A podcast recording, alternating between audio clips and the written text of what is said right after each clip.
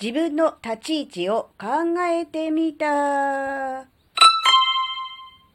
あずききなこがなんか喋るってよ。この番組は子供の頃から周りとの違いに違和感を持っていたあずきなが自分の生きづらさを解消するために日々考えていることをシェアする番組です。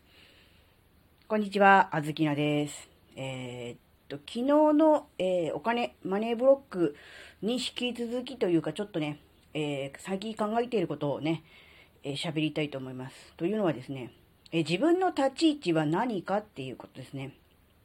え要するに、あずきなの本業は何ですかっていう。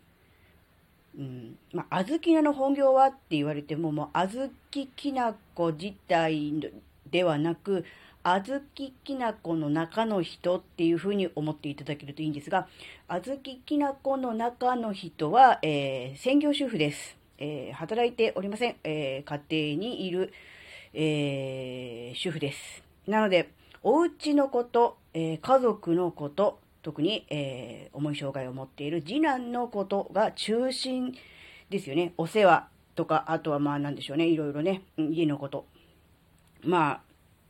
あとはまあ家庭菜園とかもやってるので、そっち関係とかですよね。それが本業じゃないですか。じゃあ、この、あずききなことしての活動、えー、音声配信、Kindle 本出版、えー、SNS の投稿などは、なんでやってるんですかっていうような質問を、えー、まあ、受けたわけではないですが、自らしたわけです。うん、あなたの本業は何ですか？そして今やってるこの活動は何ですか？って考えたときに、趣味とも違うなってちょっと思ったんですよ。確かに楽しんでやってます。好きだからやってます。誰かからやれと言われたからやらされているわけではなく、自分から進んで、まあ、ある意味勝手に、あの、あのね、喋っているわけですが、趣味ですかと言われれば違うなって思ったんです。じゃあ何ですかっていうと、ちょっとおこがましいですが、副業に当たるのかなってちょっと思ったんですね。あの、じゃあ、稼げてるんですかと、成果出てるんですかって言われると、もう学士も下を向いちゃうしかないわけですが、まあ、副業って言っても、皆さん、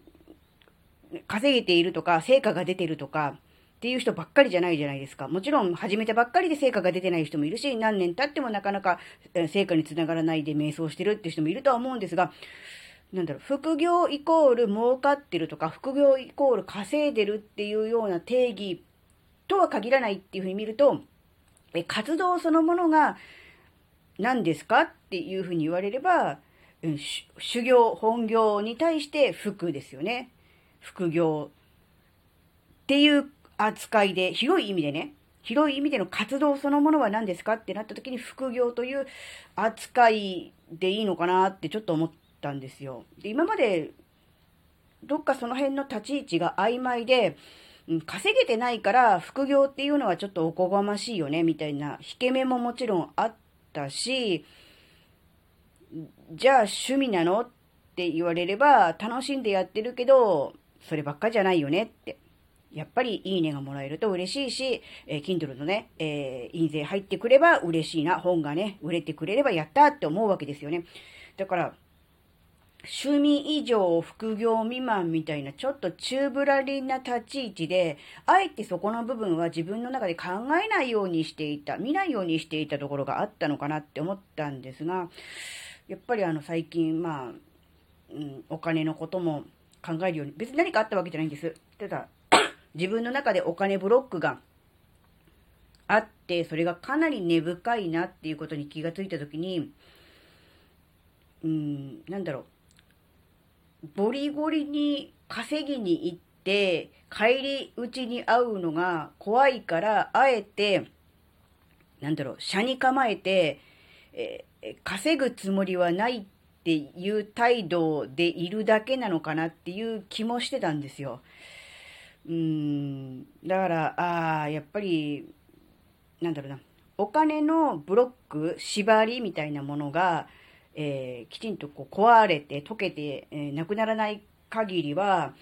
本当の意味での自分のやりたいことって見つからないのかなって思った。今ある生活の中でできる範囲とか、今あるお金でできる範囲。結局お金をかけずにできることじゃないですか。こうやって音声配信で喋るのもお金かかってないですよね。だし、Kindle で出版するのも出版するだけならお金はかからないですよね。SNS で投稿するのももちろんお金はかからないじゃないですか。だから、今ある生活の範囲内、今ある使えるお金の範囲内でできることっていうことに限定してて、無意識のうちに。で、その中で自分のやりたいこととか、できることを探してるのかなっていうふうに、ちょっとだけ思っちゃったんですよね。だから、もっと派手にお金がかかることとか、うん、もっと、なんだろうな、大掛かりな、うん、もの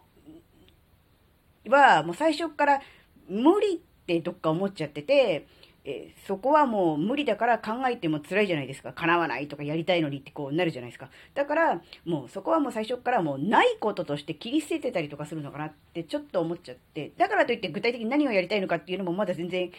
分かってない状態だけれども、一つ考えてるのがこのお金のブロックっていうのが外れないと、本当にやりたいものは見えてこないのかなって。やっぱりお金で、えー、縛られてる部分が多分にあるからその範囲内でできることしか考えないのかなっていうのをちょっと思いました。だからもしかしたら、えー、今、えー、やりたいことができている、えー、順調だ、順調だ、幸せだって思っているあなたも、もしかしたらお金ブロックがかかっていて、その自分のお金ね、の範囲内でできることで満足しているだけかもしれないなっていうことをちょっと思いました。うーん、余計なお世話だと。これでいいんだから、あの、そんなことを焚きつけてくるなという意見も終わりでしょうが、うん、まあ、そういうふうにちょっと思っ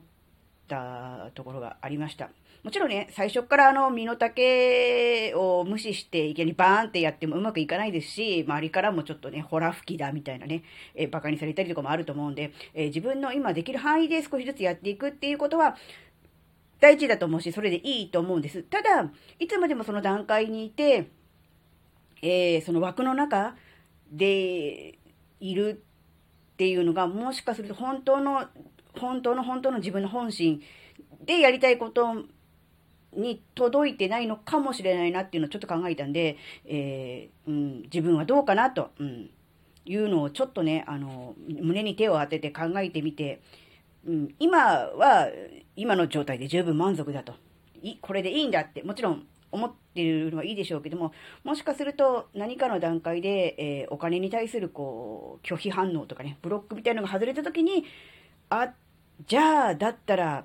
これやってみたいみたいなものがね、出てくるかもしれないです。もしそういうことがあった時はね、ぜひその、自分の中で芽生えた感情にね、え蓋をせずにぜひ向き合って、え、いただきたいなと思ったという、そういう話でした。えー、今回のお話があなたの生きづらさ解消のヒントになればとっても嬉しいです。ここまでお聴きくださりありがとうございました。それではまた次回お会いしましょう。バイバーイ。